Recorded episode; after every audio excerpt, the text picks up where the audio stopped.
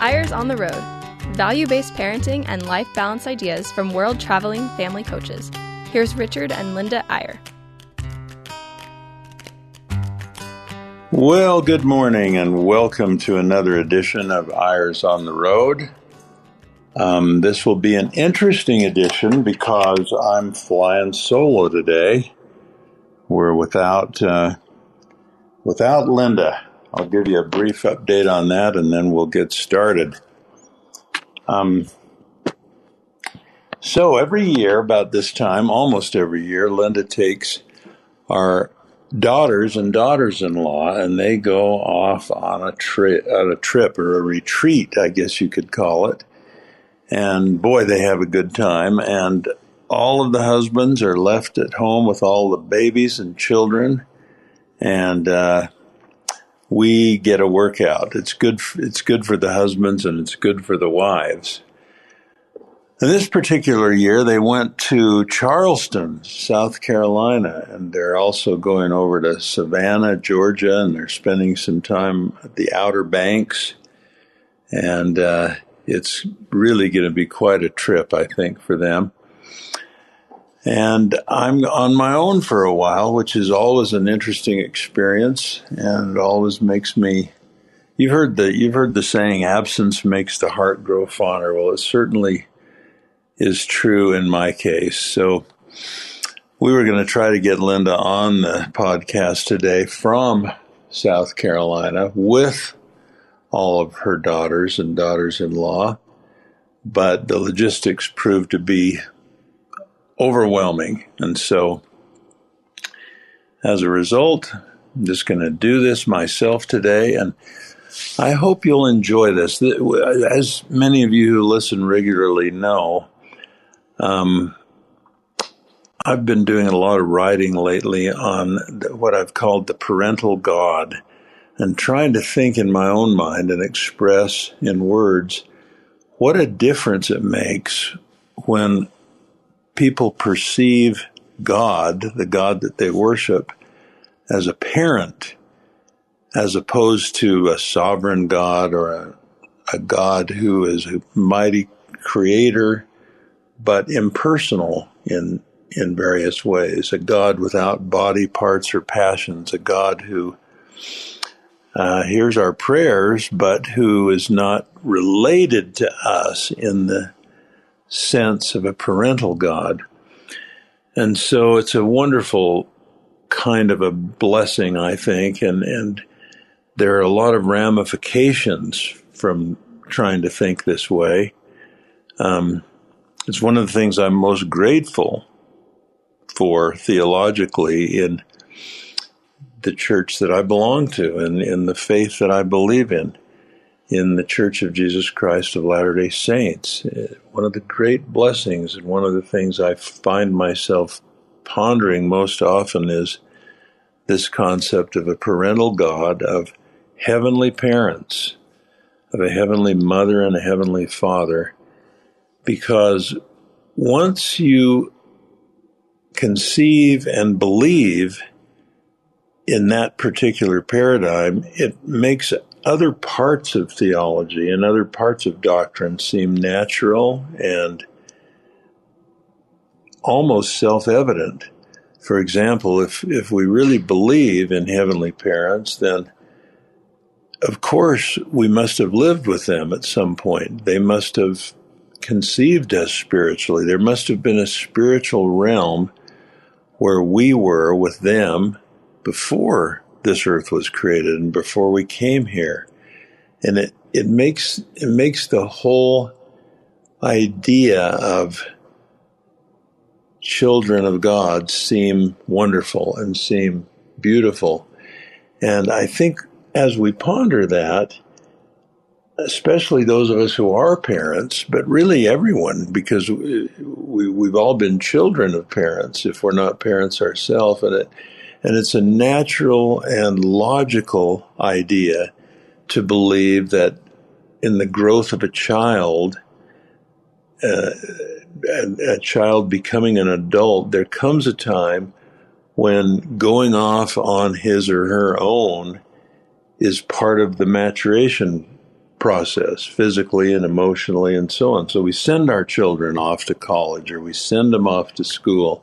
Hopefully, we've taught them enough that they can now learn more when they're away and when they have to make their own choices and their own decisions and so on. And so it's very natural to think of in in the paradigm of a parental God, it's natural to think of our heavenly parents in the same way. And and to conceive of a pre-mortal life where we lived with them and and to believe in a logical and rational way that there came a time in our spiritual development when it was time for us to go off on our own, so to speak, to have agency, to make choices, and to try to become more like our heavenly parents. And so the creation of this world follows in that in that paradigm that this was the orbiting school of choices and of physical bodies and of procreation being able to become parents ourselves.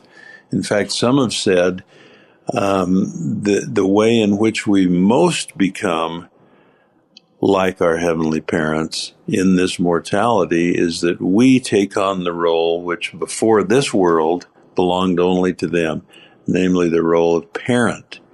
And it's in that role that we learn unconditional love and that we learn the sort of sacrifice and responsibility and commitment that makes us mature as people and in our belief that makes us a little more like God, who is the ultimate of all those characteristics and who, of course, is our Heavenly Father. And our Heavenly Mother. So, with those things in mind, let me just for a moment um, try to put that in in in maybe a little more terse phraseology. Um, at the beginning of each of these little articles I've been doing um, is a little author's note, and one of the things it does is overview the the things that flow out of the idea of a parental God. In other words, if you think of heavenly parents as the theological trunk of theology, then what are the branches that grow from it? What are the things that stem from that? What are the other beliefs that become natural and logical within that paradigm? And, and I've mentioned that there must have been a premortal life where we were with those parents. It also becomes natural to believe that our heavenly parents will, will forgive us just as we forgive our children. We, we don't expect perfection of them. We understand that they're limited in their understanding and that they'll make mistakes. And so it's natural to believe that there is an afterlife in which everything becomes equal. Those who didn't have certain opportunities on this world would have those opportunities later. And this whole flow of eternity, this whole what we call a plan of happiness or plan of salvation, of course, parents, heavenly parents, would have a plan for the happiness of their children, just as we, as mortal earthly parents, try to plan or think about the happiness of our children. And so um, there we are. And and then this last, uh, the final article that I just wrote on this comment or on this subject. Um, let me read a little from the, my author's note in that one. I will be a little more personal in this final article and speak more in the first person. When you finish reading, please comment. Let me know what you think. And so, what I'm trying to say in this final article or what are the ramifications? How, how do we celebrate the, the ramifications and the understanding that comes from thinking along these lines. So I say I want to end this series by talking about the joy, the gratitude, and the power that comes with belief in heavenly parents. If we deeply and truly believe in a parental God, what are the ramifications in terms of what else that allows us to believe? What burdens does it lift from us? How does it help us with setting priorities and making decisions? How does it affect and determine our character? What does it increase in terms of peace and harmony? And can it even decrease our anxiety and our depression? Um, one of the great leaders in our church, in fact, the current president of the Quorum of Twelve Apostles, who we revere and, and who happens to be, in our case, a close and wonderful mentor and friend, President Russell M. Ballard, put it, he put it this way listen to the power of this little phrase. The foundational fact of heavenly parentage is not just my truth or your truth, it is eternal truth. So, the question I want to explore today in this podcast is how does acceptance of that eternal truth change us? How, how does it affect how we view other people? How does it impact how we treat and respect our spouses and our own children? How does it resolve our faith crises? How does it help us answer our critics? How does it change how and for what we pray? I, these are personal questions, obviously, and everyone has to answer these for themselves. And I think with our personal answers will come a stronger personal testimony, a deeper consistency, if you will, between the various facets of our of our faith. So as I mentioned, if if you make belief in a parental God sort of the trunk of theology, I mentioned some of the things that that spring from that. Um, that allows us to look at earth as a gift from our parents uh, that they made for us. It, it, allows us, I think, to appreciate the world even more. It, it allows us to view our bodies, which we believe are made in, in their image, as a further gift and, and something that allows us to become more like them. Um, I think it, it compels us to understand complete gender equality and complete equality among all people of all races because the simple fact in this belief paradigm is that we are literally brothers and sisters. That's not a metaphor. I mean, that, that might be the key is understanding that, you know, everyone on this earth, if you believe in a parental God, is literally your spiritual brother or sister. And so tolerance becomes not a task, but something that that is natural because we love our brothers and sisters. Um, I think it helps in our view of Christ. We view Jesus not only as our Lord and Savior, but as the firstborn son of our heavenly parents. And I think it makes the first two great commandments more powerful love our heavenly parents, love God, and love your fellow man or our spirit siblings. I think it, it creates a kind of faith that makes repentance more more real because we understand that our parents, our God, will forgive us because of unconditional love for us. And it, it certainly makes the doctrine and challenge of putting family first and being true and faithful to, to our covenants uh, as an as an obvious and important natural part of, of this belief. And so there, there's a lot of power in believing in a parental God and thinking of God as a as a personal and loving father and mother. And so let us take a little break and just stay with us here, and I'll be back in just a minute, and we'll probe this a little further and try to apply it more to our personal lives. How does this belief impact who we are and how we live? Hang on, we'll be right back on Eyres on the Road.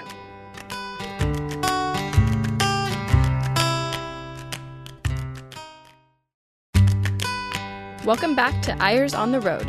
Here's Richard and Linda Eyre. And we're back on Eyres on the Road.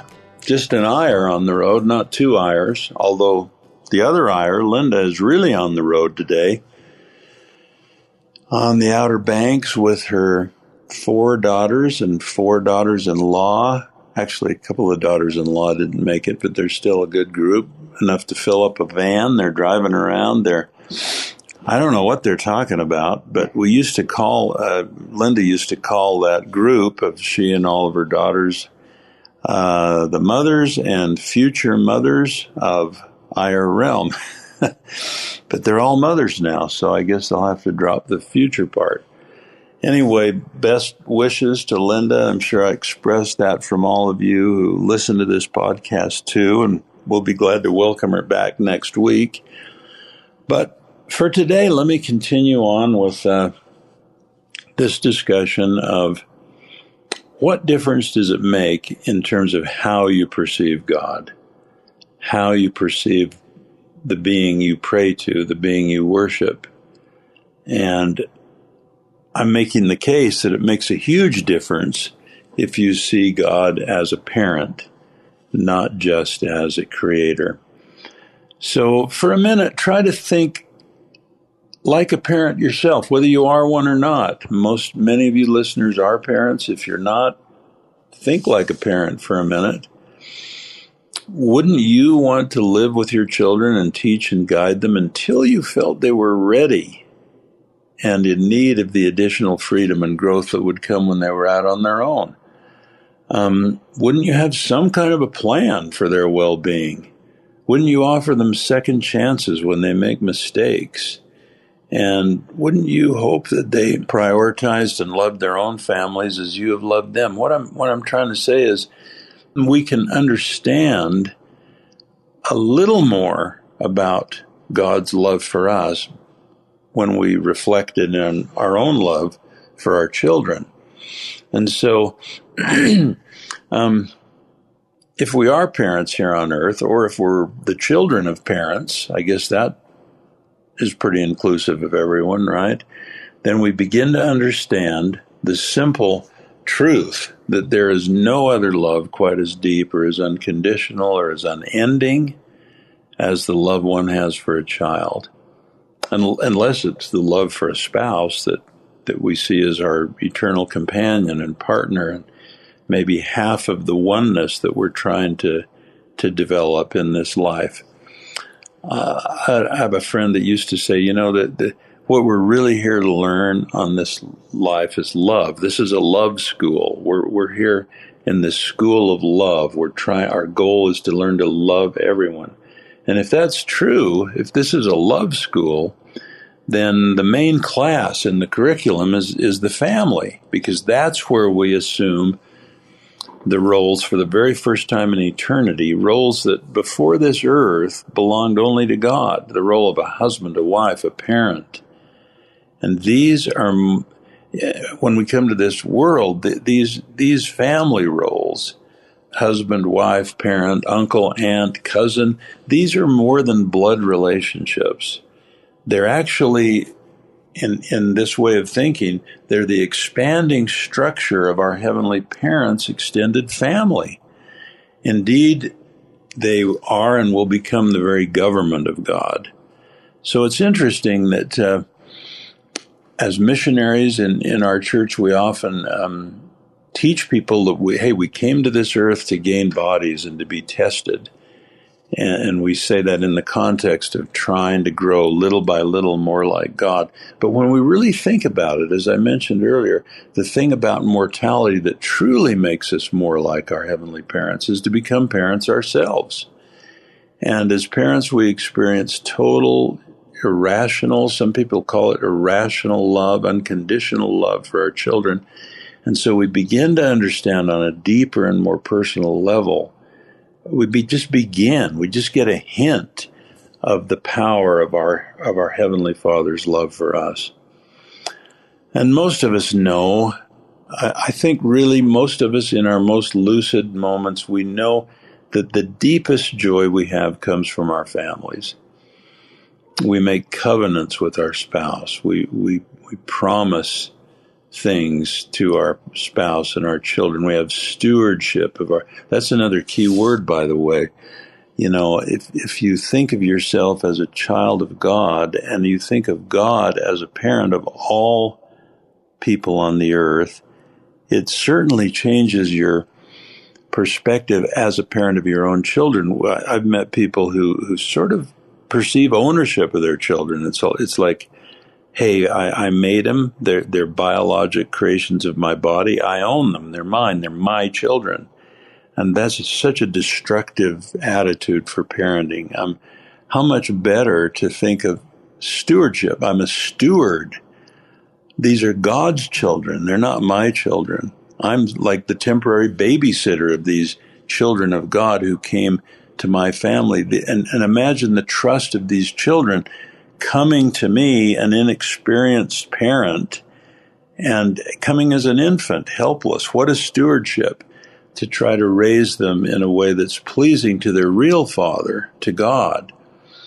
And so, um, this is where the joy comes, not not the joy of pleasantness and and serenity and the absence of worry. I mean, if, if that's the kind of joy you want, you would never get married, you would never have a family. Uh, no, this is a deeper joy, the joy that comes as much from challenge and pain as from peace and plenty. Um, I love the scripture in, in our Book of Mormon. Uh, and I'm going to add some, some words in parentheses as I read it because I think this is how we all read it. Adam and Eve fell that man and women might be mortal and men and women are mortal that they might have joy. That's the plan, I think, of our heavenly parents. There's a little anonymous verse, maybe some of you have heard before. I, I memorized it years ago and it stayed with me all these years because to me it's so perfect in describing the difference between mere happiness and this deeper thing that we call joy. It goes like this Happiness is a thing of here and now, the bright leaf in the hand, the moment's sun, the fight accomplished or the summit won. Joy is a lifting, buoyant kind of thing that lifts the bird more surely on its wing. When things go well, happiness may start, but joy is secret smiling of the heart. That's the power, and it's these earthly families that can give us such great joy. And if that's true, expand that vision a little. Try to imagine the joy that can and will come through our heavenly parents. What I'm saying is, if we find joy now in, let's say, greeting a returning missionary or, or welcoming a family member who comes to a visit, just imagine the joy of returning to our heavenly home.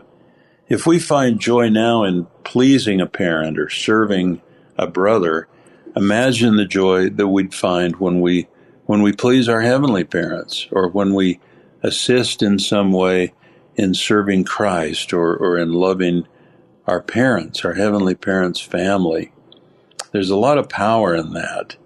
Um, we are heirs. That's an interesting word when you think of a parental God. We're, we're the heirs. We they want to give us what they have, and we want to receive it. So it's a powerful blessing, and I think the danger for church members who, who believe in this, who who who really believe and have a testimony of a parental God, the the danger is that we take this rare and precious knowledge for granted. Um, for those of us who have grown up with it, it's, it's an easy thing to do. This joy and gratitude, it's it's a thing that needs constant rekindling.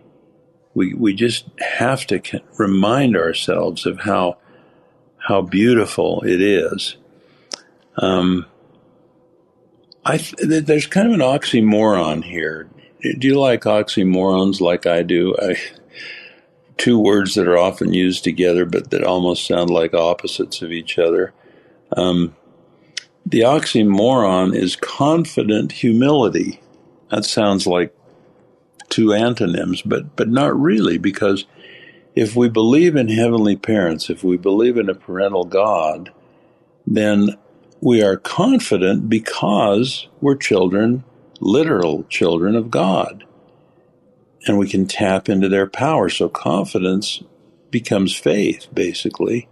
But we're also incredibly meek and humble because we grasp that we are nothing without God, and the gap between God's perfection and our imperfection is so incalculably wide that we're we're confident at the same time that we're humble.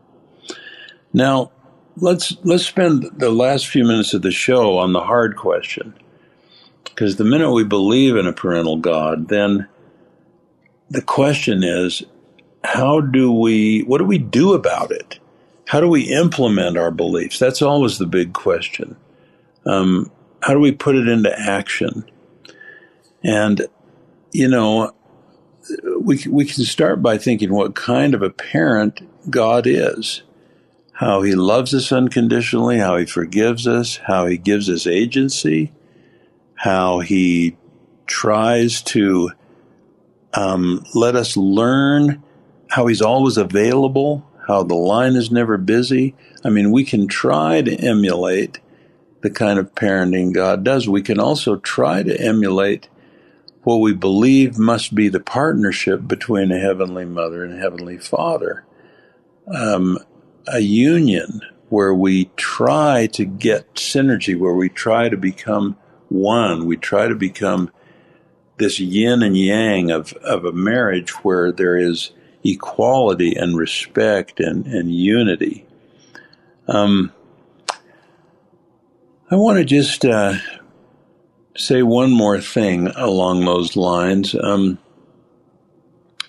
President Dallin Oaks, who is in the first presidency of our church, I always feel like I have to give a little explanation because we have listeners from all different faiths.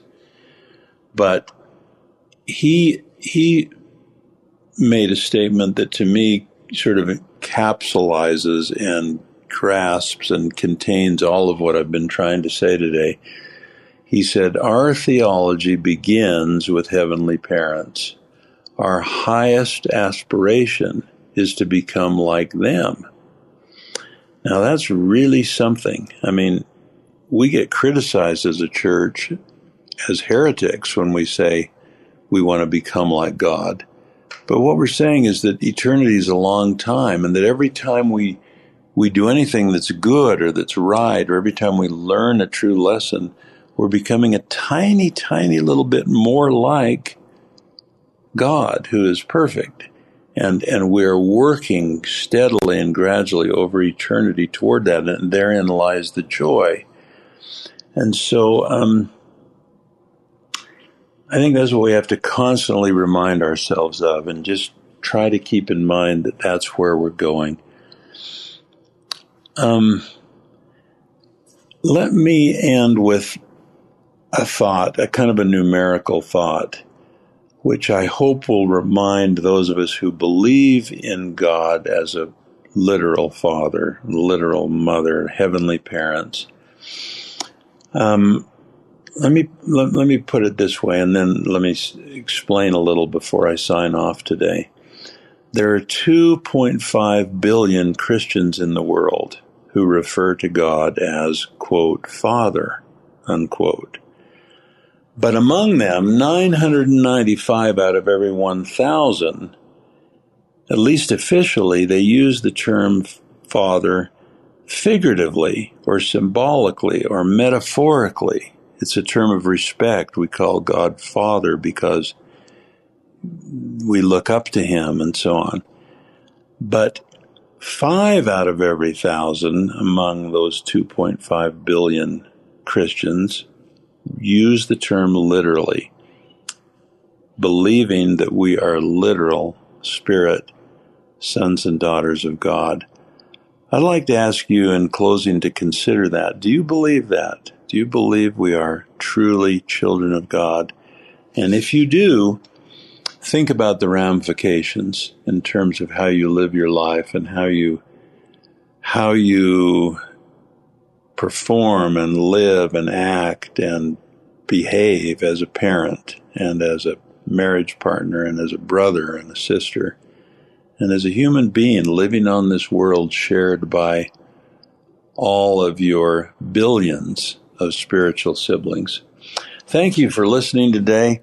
I, I love, as you can tell, I love this subject. I know I'm just scratching the surface, but let's think about it together. And we'll see you next time on Eyres on the Road when, much to your relief, Linda will be back with me and it'll be both of us doing the next podcast. We send our love to you and hope you have a great week.